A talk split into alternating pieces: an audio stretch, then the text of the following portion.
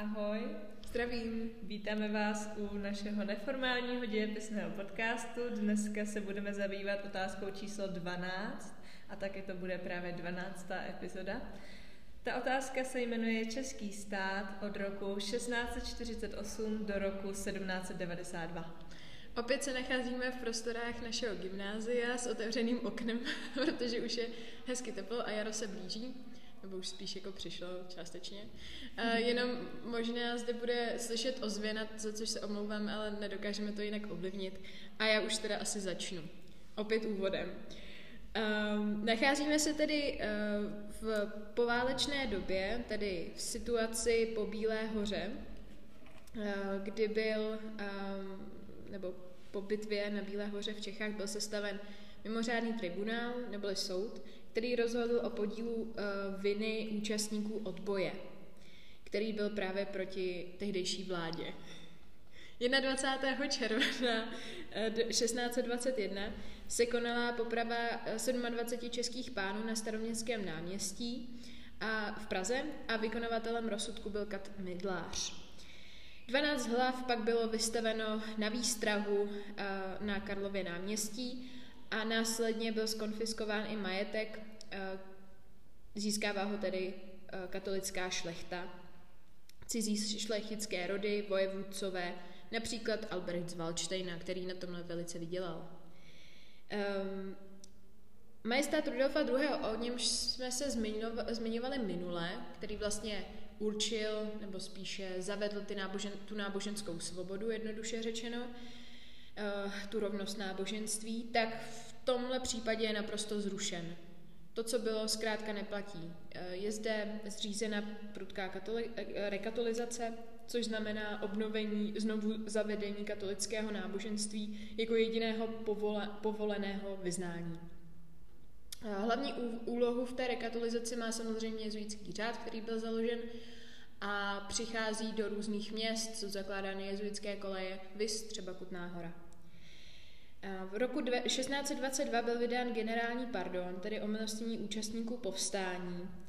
A o majetek, jak už jsem zmiňovala, ty e, cizí šlechtické rody, které zdědily právě ten skonfiskovaný majetek, tak tady bychom třeba mluvili o Lobkovicích, Valčtejnech nebo Lichtensteinech, který měli jako většinu toho majetku, který získali. A po roce 1627 dostala pozemky i cizí šlechta, Pardon, ty, co jsem zmínila, byly asi naše šlechta, přestože uh, to byly šlechta německá, ale teď které získali, získali i ty cizí. No, co se týče té rekatolizace, Uh, tak roku 1624 byly vypovězeni nekatoličtí kněží, jejich místo zaujali teda jezuité.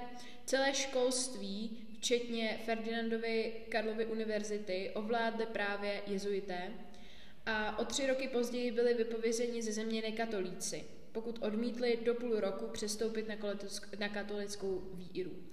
V tomto případě emigrovalo z českých zemí asi okolo 200 tisíc lidí, a jejich součástí byl právě Jan Amos Komenský, o němž se budeme dneska bavit.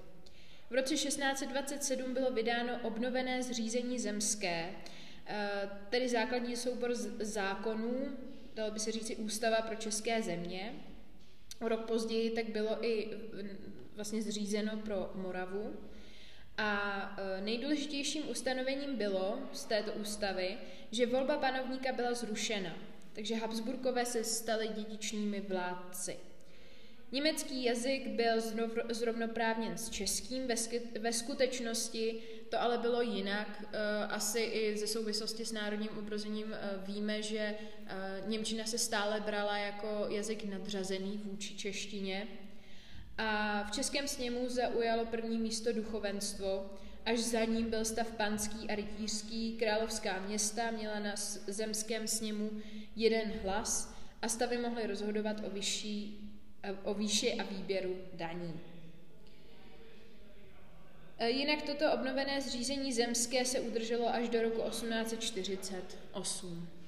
A teď můžeme pozvolna přijít k Janu Amosu Komens, Amosu Komenskému. Je to tak? Dobře se to skloňuje? Nebo k Janu Amos... Možná k Janu Amosi Komenskému? Janu Amosi Komenskému. Možná jo, ano, je to tak. E, omlouváme se, když tak doporučuji stránky Ústava pro jazyk, Ústavu pro jazyk český, jelikož tam je všechno. Ano. Každopádně teda přejdeme k jednomu z posledních biskupů jednoty bratrské, který právě opustil české země průběhu uh, zahájení těch rekatolizací. Já teda se pokusím krátce schrnout jeho život, jeho dílo, každopádně toho je rozhodně víc, takže asi pak si možná přečíst nějakou knížku, kdyby vás to víc zajímalo. Každopádně, Jan Amos Komenský byl významný pedagog, filozof, diplomat a biskup jednoty bratrské, jak už jsem zmínila. Nazýváme ho jako učitele národů, protože během svého života působil v různých uh, částech Evropy, co se týče na postu uči- na postu kantora, učitele. Ve svých pedagogických a didaktických spisech předběhl svou dobu, právě tyto uh, díla ještě zmíním, a narodil se v českobratrské měšťanské rodině. Místo není teda známo, s největší pravděpodobností je, že se narodil na Moravě. Po smrti obou rodičů vyrůstal u tety ve Strážnicích a vystudoval teologii v německém Herbornu. Stal se ředitelem školy v Přerově, Eh, odtud ale pak odešel do Fulneku, kde působil jako rektor místní školy a jako kazatel jednoty bratrské. Odmítl přistoupit ke katolické víře a proto musel v období rekatolizace po bitvě na Bílé hoře opustit svou vlast. Mm, jenom zmiňuji, že bitva na Bílé hoře byla rok 1620. Eh, psal teda česky a latinsky. My ho vlastně můžeme nazývat jako jako jednu z největších osobností evangelického literárního baroka. Eh, většinu života bohužel prožil v exilu. Dostal se, tak, eh, dostal se vlastně nejdříve, myslím, do polského Lešna v roce 1648, kde teda právě působil jako rektor školy. Pak měl nějaké přednášky v Anglii, teď nevím kdy, jo, v roce 1641 až 1642 Eh, tam teda přijel na pozvání parlamentu a má zde připravit návrh na organizace vědy a školství. Ve Švédsku se objevuje roku 1642 až 1648 a slibuje si od návštěvy, to, těch, uh, návštěvy toho Švédska osvobození českých zemí od Habsburské nadvlády, což zde ale nezískává a naopak uh, zde zde vlastně získává většího uznání, co se týče toho učitelského postu. Jinak ty jeho cesty jsou velice jako spletité a ne úplně jako zdlouhavé, to bych asi neřekla, ale každopádně je dobrý se třeba pak podívat na přesný ty roky, kde, kde, kam, kde kam cestoval, eh, jelikož zde ty letopočty nechci úplně zmiňovat, jelikož jich je fakt dost. Spíše jde o ty myšlenky, je důležité, abychom si třeba zapamatovali, že prostě se dostal do Maďarska na pozvání maďarského knížete Rákozyho nebo do Švédska, do Anglie.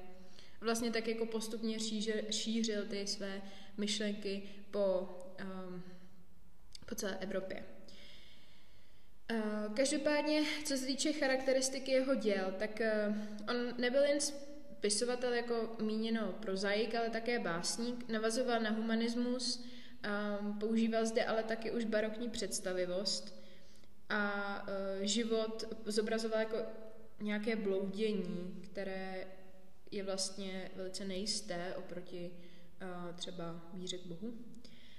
Co se týče jeho filozofie, tak tam zase vycházel z renesance.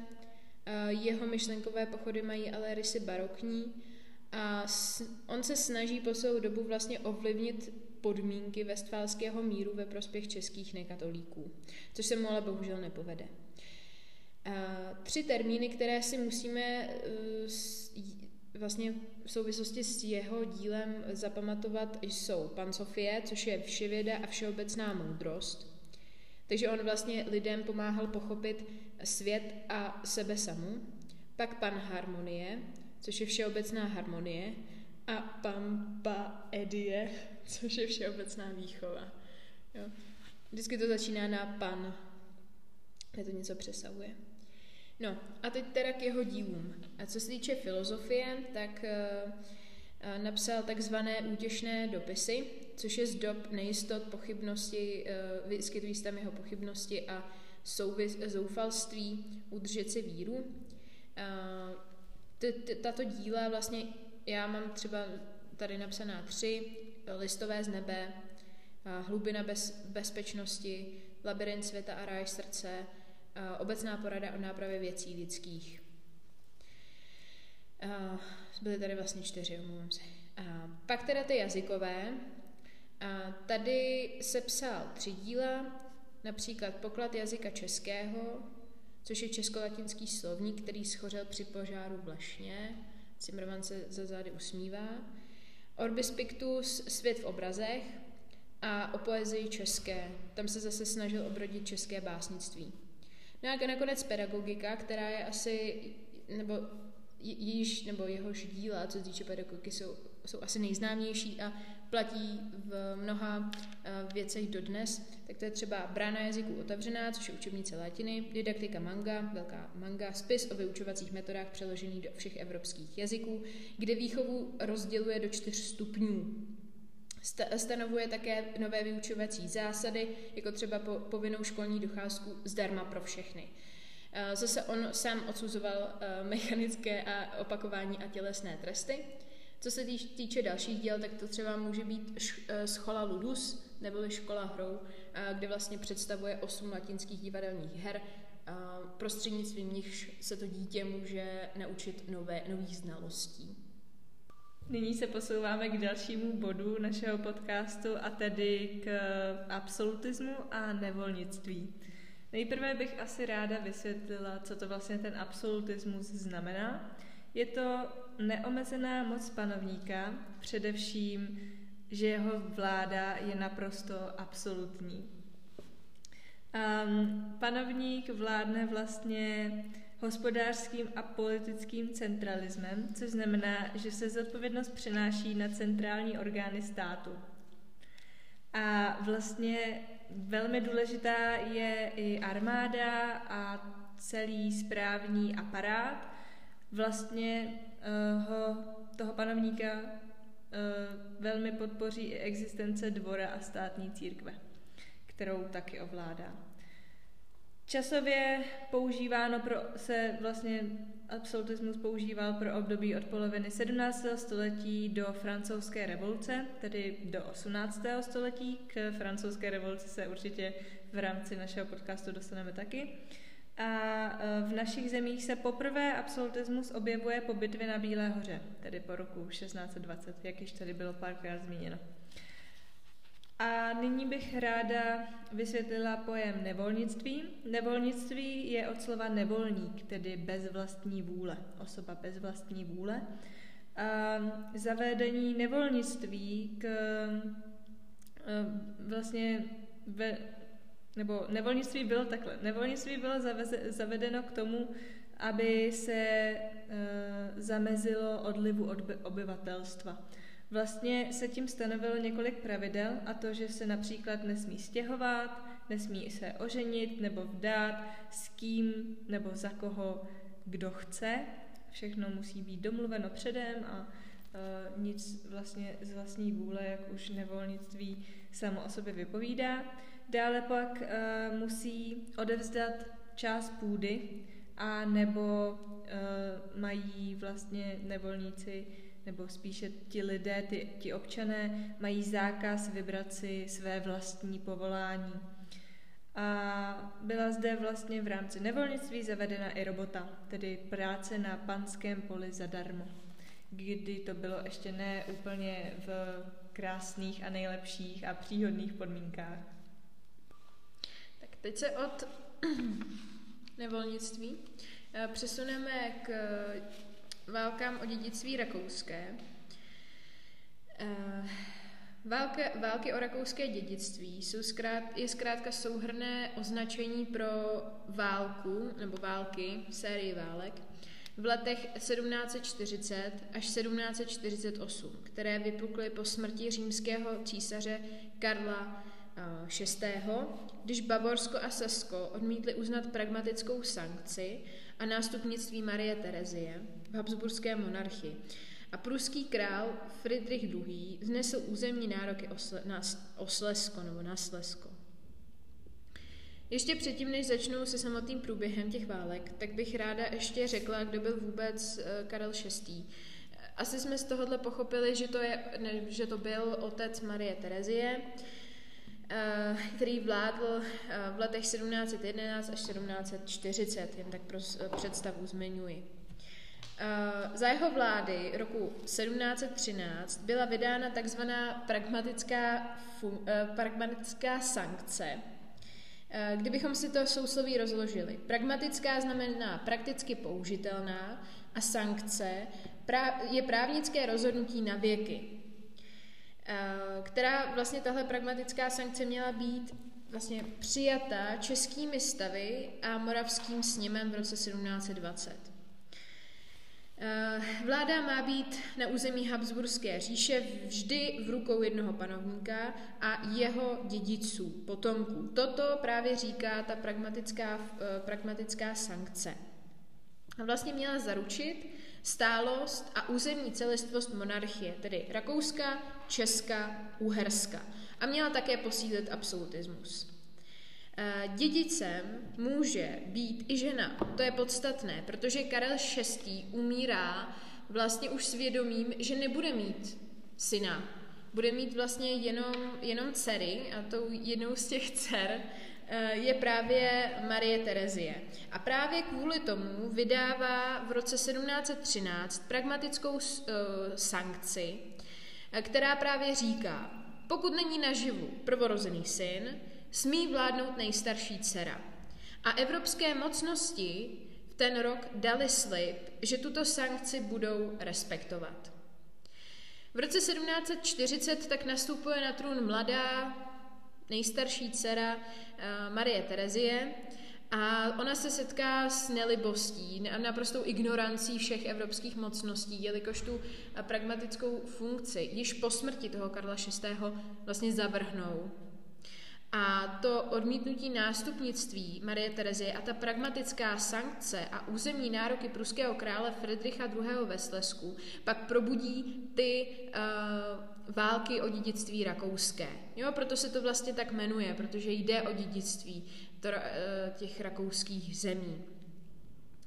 Prusové tak obsazují Slesko, protože Friedrich II. byl velice roztahovačný imperialistický, takže uh, bojuje o Slesko, které je velice vyspělé, proto ho zřejmě i chtějí.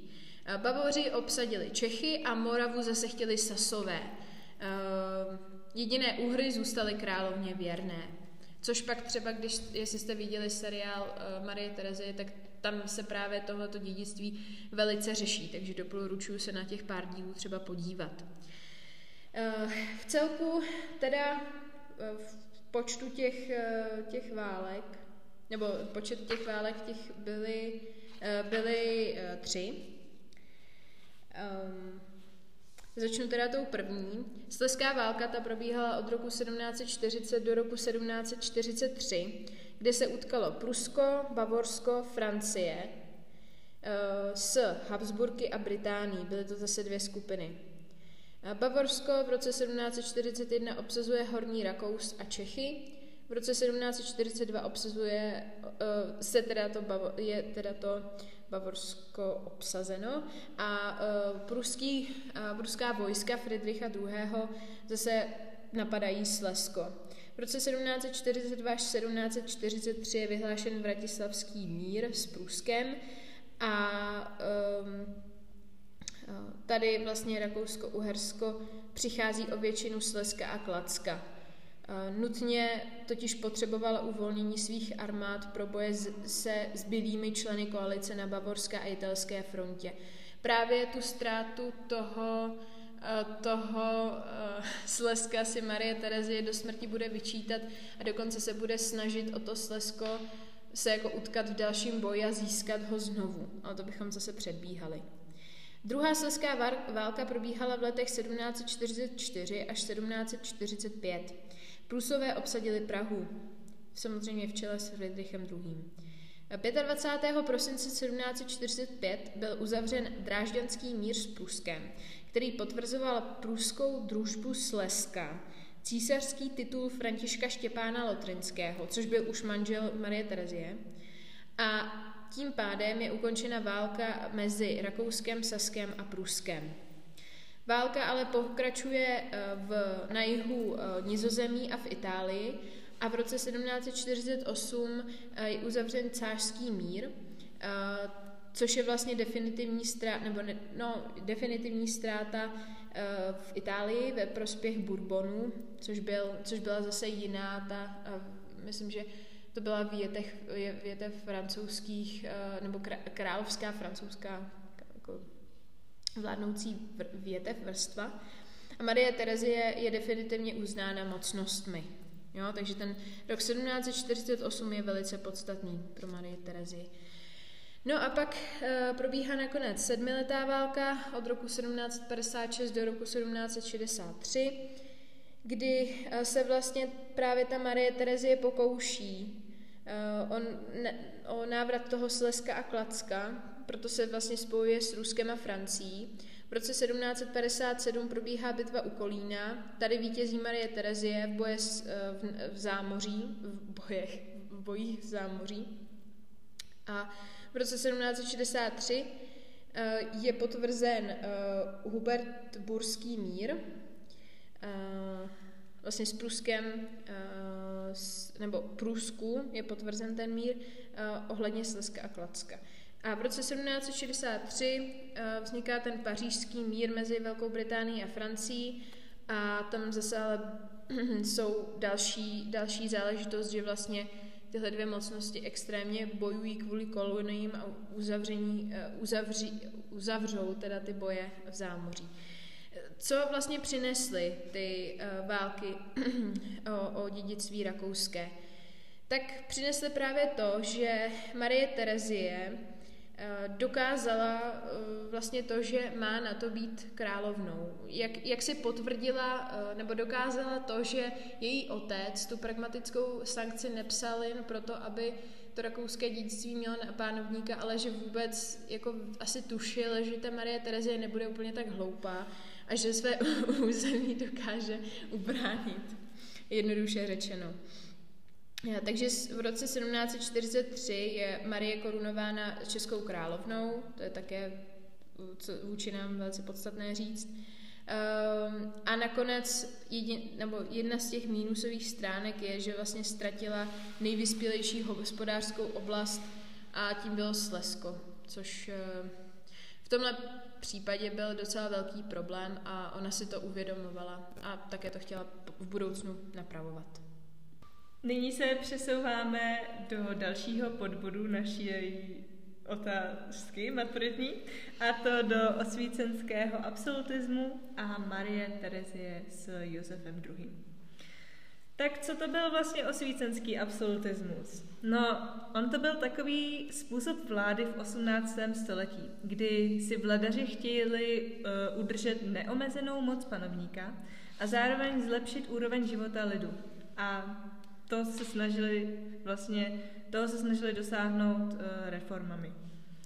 No a Marie Terezie, to je takový důležitý panovník tady, že jo, vůbec, uh, kvůli ní nechodíme do školy, za co jsme samozřejmě všichni rádi, že jo. A, tak ona vládla od roku 1717 do roku 1780. Byla to vlastně arcivévodkyně rakouská, a, pardon, ona se narodila a žila od roku 1717 do roku 1780. To je její život, to není její vláda.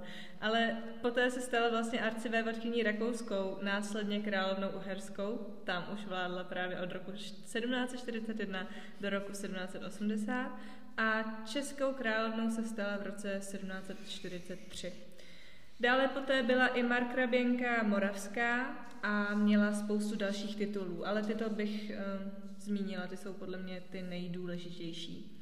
Byla to vlastně jediná vládnoucí žena na českém trůně, takže bychom si ji měli v tomto směru hýčkat, jakožto ženy. Cílem bylo, nebo cílem těch reform, které vydávala, bylo zesílení státu a hospodářství. Dále poté samozřejmě centralizo, centralizovat, poté uh, germanizovat a chtěla sjednotit ten jazyk, aby to bylo snažší pro školy a nemuselo se vyučovat dvojjazyčně.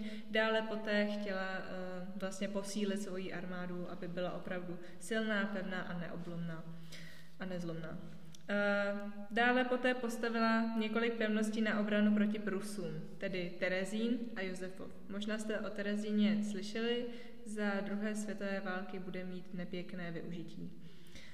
Uh, Dále poté uh, chtěla posílit stát a centralizovat těmi reformami státní zprávy. Zrušila se samostatnost zemí České koruny a tím vlastně bylo vytvořeno společné království. Dále v roce 1757, kdy bylo sčítání ledů a nebo nemovitostí, vytvořila právě královna Marie Terezie takzvaný tereziánský katastr – tedy soupis, soupis veškeré půdy a daní, které musí platit pod daní páni města i církev. Tomu se říkalo takzvaný dominál, kdy ta půda už byla vlastně panská. V roce 1747 eh, byl takzvaný eh, rustikál, což znamená eh, půda poddaných. Když se přesuneme o stránku dál, aspoň u mě, tak se podíváme na vojenskou reformu. Byla to braná povinnost pro muže od 17 do 40 let. Ona vlastně, ta Marie Terezie, chtěla zmodernizovat celou armádu a zřízení vojenských škol, aby eh, vše bylo takové novější a byli tam muži, kteří byli opravdu schopní. V roce 1774 byla zavedena povinná školní docházka, tedy pro děti ve věku od 6 do 12 let. Na vesnici byla obecná neboli triviální škola, kdy kluci a dívky se učili dohromady. V těchto školách se učilo číst, psát a počítat. Dále poté byla měšťanská škola a hlavní škola. Zde byly kluci a dívky zvlášť, a získali, měli možnost získat širších vědomostí a, hlav, a to tedy v Němčině. Zde se učilo právě v Němčině. Následovala střední škola, kterou už mohli uh, absolvovat pouze kluci a byly zde učitelské ústavy. Následně jezuité přišli o dohled na, na školstvím, uh, protože jezuitský řád byl roku 1773 zrušen. Stát eh, vlastně se zapojil do spolupráce s církví a to hlavně v cestě toho učení. Nový systém hospodářství se, novým systémem hospodářství se stala manufaktura, kdy velké dílny, ve kterých pracovalo několik desítek lidí, eh, tak měly zvýšenou produktivitu a tím se zlepšila i organizace a dělba práce. Zavedla se i společná měna, kdy jeden dolar vlastně byl, se rovnalo dvou zlatým a e, jednotný systém měr a váh se také zavedl. Plus poprvé vznikají první papírové peníze, těm se říkalo uh, bankocetle. Bankocetle. Bankocetle. To je hezké slovo. Bankocetle. Bankocetle. Přinesl jsem cedle, potřebuju salám. Banka je jako banka, že jo? A cetl je jako lísteček, takže jako bankovní lísteček. Jo, yes. Bankocetl, že jo? Bankocetle. Cetle to je jako počeštění. Germanismus je to. Hmm. Hlavně, to to mi No to jo. To Ale to, že? Hezký. Hezký slovo. Ano, taky se mi líbí. Uh, pak samozřejmě byla i podpora, nebo podpora, začalo se pořádně podporovat podnikání, hlavně tady to textilní, eh, také sklářské a nebo papírenské. Eh, ochrana, eh, zavedla se ochrana před zahraniční konkurencí, tedy clo, a celní unie, kdy vlastně díky tomu byl zrychlen pohyb zboží.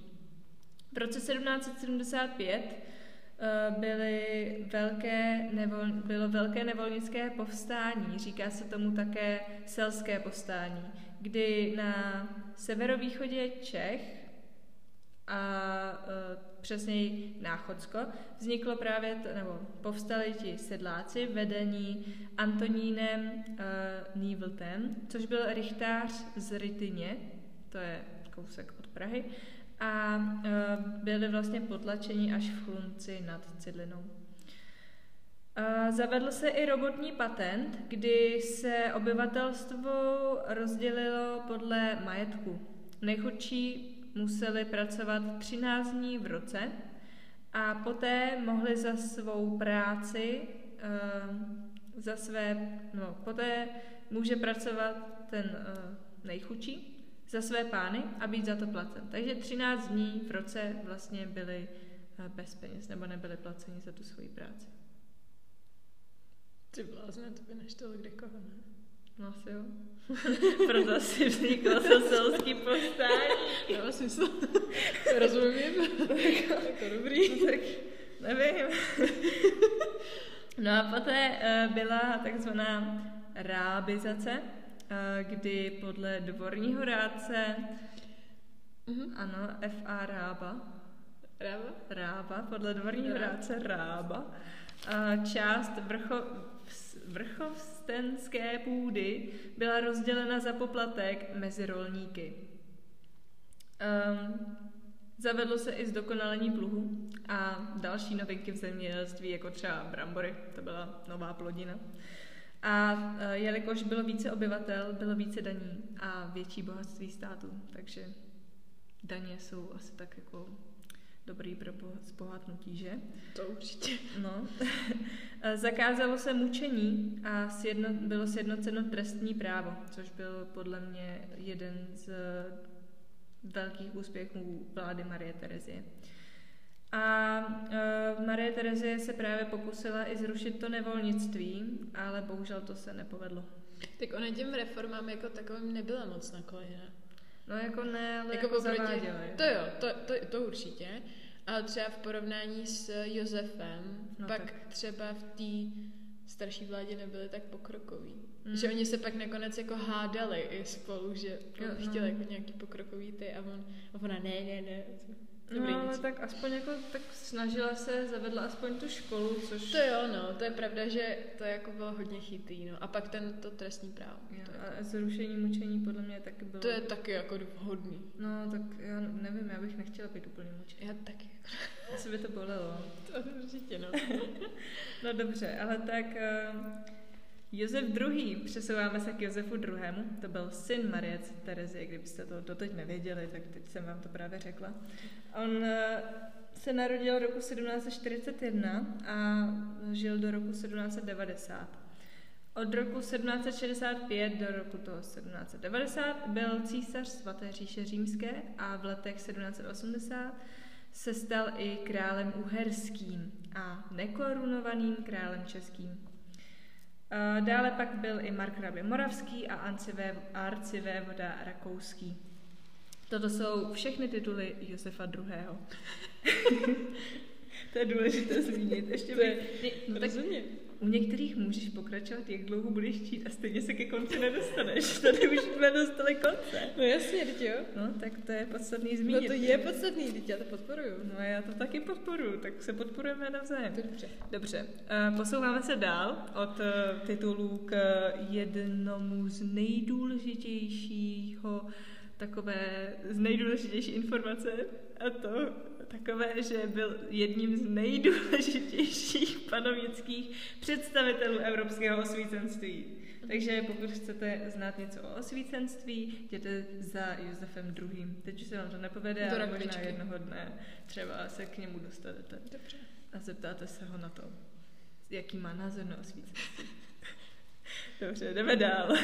Po smrti jeho otce se právě stal tím císařem uh, svaté říše římské a po smrti matky poté uh, vladařem v habsburských zemích. No, uh, jediný problém takový, který tady Josef asi měl, tak byl ten, že neměl rád církev. Tím pádem se rozhodl zredukovat náboženské svátky. Ale byl tak hodný, že nám ponechal aspoň Vánoce a Velikonoce. No dobře, Velikonoce úplně ne, to dostaneme vyšleháno, ale Vánoce...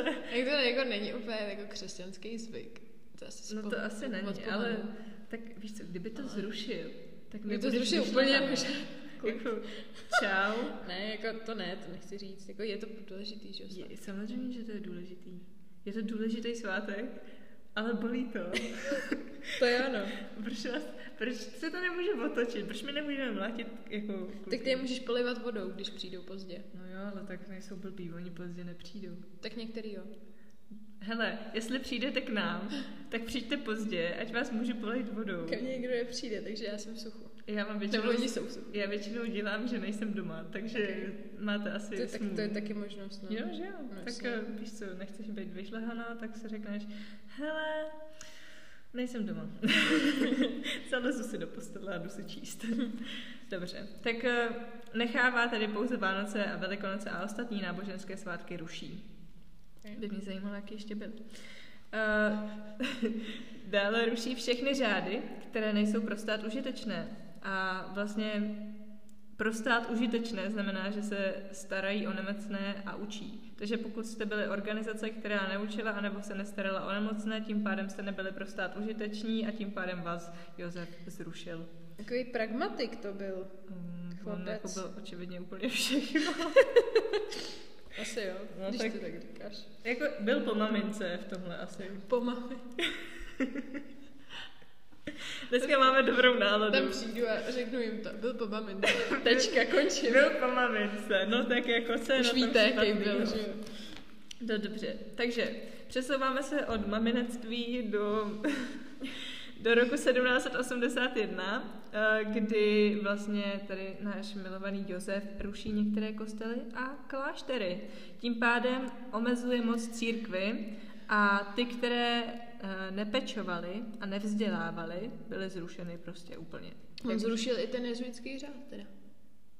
Mm, jo, to už bylo za jeho... Ne, to ještě nebylo za jeho vlády. Ještě Nebylo, 1773, ano. 1773 teda. Ano, jo, já jsem si Vidíš. myslela, že tam bylo 53 chvilku, ale dobrý, už jsem se našla. Dobrý, dobrý, dobrý. A jo, takže zrušil i jezuitský řád, takže prostě jezuité mu nepřišli asi vhod, nebo jako Hm. nějak užiteční. Dobře. Z klášterů, eh, které už nebyly eh, využívány, se následně staly kasárny, nemocnice, sklady a, a tak dále. Tím pádem nastalo i ničení knih, nábytku a zabaveného no, bohatství právě těch klášterů se zabavilo. Ano, máš pravdu, tady to mám v poznámkách, že zrušil jezuitský řád, takže teď ještě zrušil jezuitský řád. A stejný rok, toho roku os- 1781, vydává i toleranční patent, kdy vede katolictví Uh, teda, pardon, kdy vedle katolictví je tolerováno ještě luteránství, kalvinismus a pravoslaví. Dneska mi to mluvení vůbec nejde. Jde ti to. Nejde, já se Blbně. strašně zadrhám. Ach, to nevadí, tak každý máme blbý dny. No dobře. Uh, církve jsou rovnoprávné, tyto právě, co jsem právě vyjmenovalo. To je luteránství, kalvinismus, pravoslaví a katolictví. Tak jsou rovnoprávné a tím se pra- právě zlepšilo postavení židovského obyvatelstva. No, to bych se takhle tady přihřála polívčičku, protože právě eh, Josef II. vydal, myslím, že to byl Josef II. On totiž ten toleranční patent už zavedl jeho dědeček eh, Karel VI., teda mm, táta Marie Terezie, a eh, Josef II. tenhle patent rozšířil, že on vydal, myslím, 200 jmen pro všechna židovská, pro celé židovské obyvatelstvo. A každá ta rodina toho, toho ži, prostě žida eh, si musela přivlastit jedno dané jméno. Proto ty jména jsou dneska německá nebo často poněmčená. Mhm. Uh, takže to pochází z téhle doby a uh, právě stanovil, myslím, i počet těch uh, židovských rodin na území Čech a Moravy. Tak to bylo docela dost zajímavý. A jinak jo, to, to postavení židovského obyvatelstva se rozhodně zlepšilo, ale pořád to nebylo jako úplně čistý, no. Hmm. To pak až na konci 19. století se to nějak jako vystříbří. No, tak židé si budou muset ještě chvíli počkat. No. Je to smutný, ale Je to smutný, ale je to tak, pravda. no. Dobře, tak ještě zůstaneme v tom roce 1781, kdy se zároveň vydává patent o zrušení nevolnictví. Jak jsem již říkali, mož, říkala, možná se to pamatujete, tak o zrušení nevolnictví se již pokusila Marie Terezie. No, její syn eh, toho dosáhl a v roce právě 1781 vydává ten patent o zrušení nevolnictví a to v Němčině i v češtině. Takže to bylo podle mě hodně pokrokový. Nevolnictví bylo nahrazeno poddanstvím a robota zůstává, což nebylo úplně nejlepší varianta, ale byl to začátek. Poddaní e, nepotřebují již souhlas ke sňatku, k výběru řemesla a mohou se z toho poddanství vykoupit. Dále pak ruší i trest smrti, což je podle mě další e, výborná věc. Ten se později zavede zase zpátky, ale pro tuto dobu e, nastává zrušen. A e, zavádí i úřední řeč, což je tedy právě Němčina. Sloučil i Prahu, tedy čtyři pražská města, do jednoho celistvého, tak jak je to dnes. A e, vydává vlastně, nebo nějak vylepšen občanský zákonník a magistrát ve městech. Dále pak e, je zde nařízení, že všichni musí mít příjmení po otci nebo manželovi, tomu se říká josefínský katastr, tak e, jak si vlastně i dnes bereme své nastávající a poté přijímáme jejich jméno. Dnes je to už volitelné, tak předtím už to bylo dané, aby vlastně ten rod pokračoval v jednom směru. A v roce 1789 uh, eh, přichází berní patent o zrušení roboty. Nestihl bohužel vejít v platnost, neboť eh, Josef II. umírá a Leopold II., jeho bratr, Eh, zrušil všechny revor, re, reformy, které tady Josef vymyslel, kromě zrušení nevolnictví. Takže práce Josefa přišla v niveč a Leopold si řekl, jo, já jsem dobrý, já jsem to zase zaved. a no a to je konec, konec pohádky a no, přišel Leopold. Nebyl to Ludvík, byl to Leopold. Tak to byl Leopold. Já jsem myslela, že to byl Ludvík. To nevadí. Ludvík byl přece v té francouzské dynastii vládnoucí. No, no, tak tohle je takový český, Ona, německý. si pak vezme tu, já nevím, jestli to byl Ludvík, nebo to tady už se nebudeme od Ludvíka. Dobře, nebudeme Ludvíkovat. Nebudeme Ludvíkovat. A my se teda s vámi loučíme v tomto dílu a těšíme se na další epizodu. Ano, hrozně moc. Doufám, že to mluvení už bude lepší. Tak eh, naslyšenou.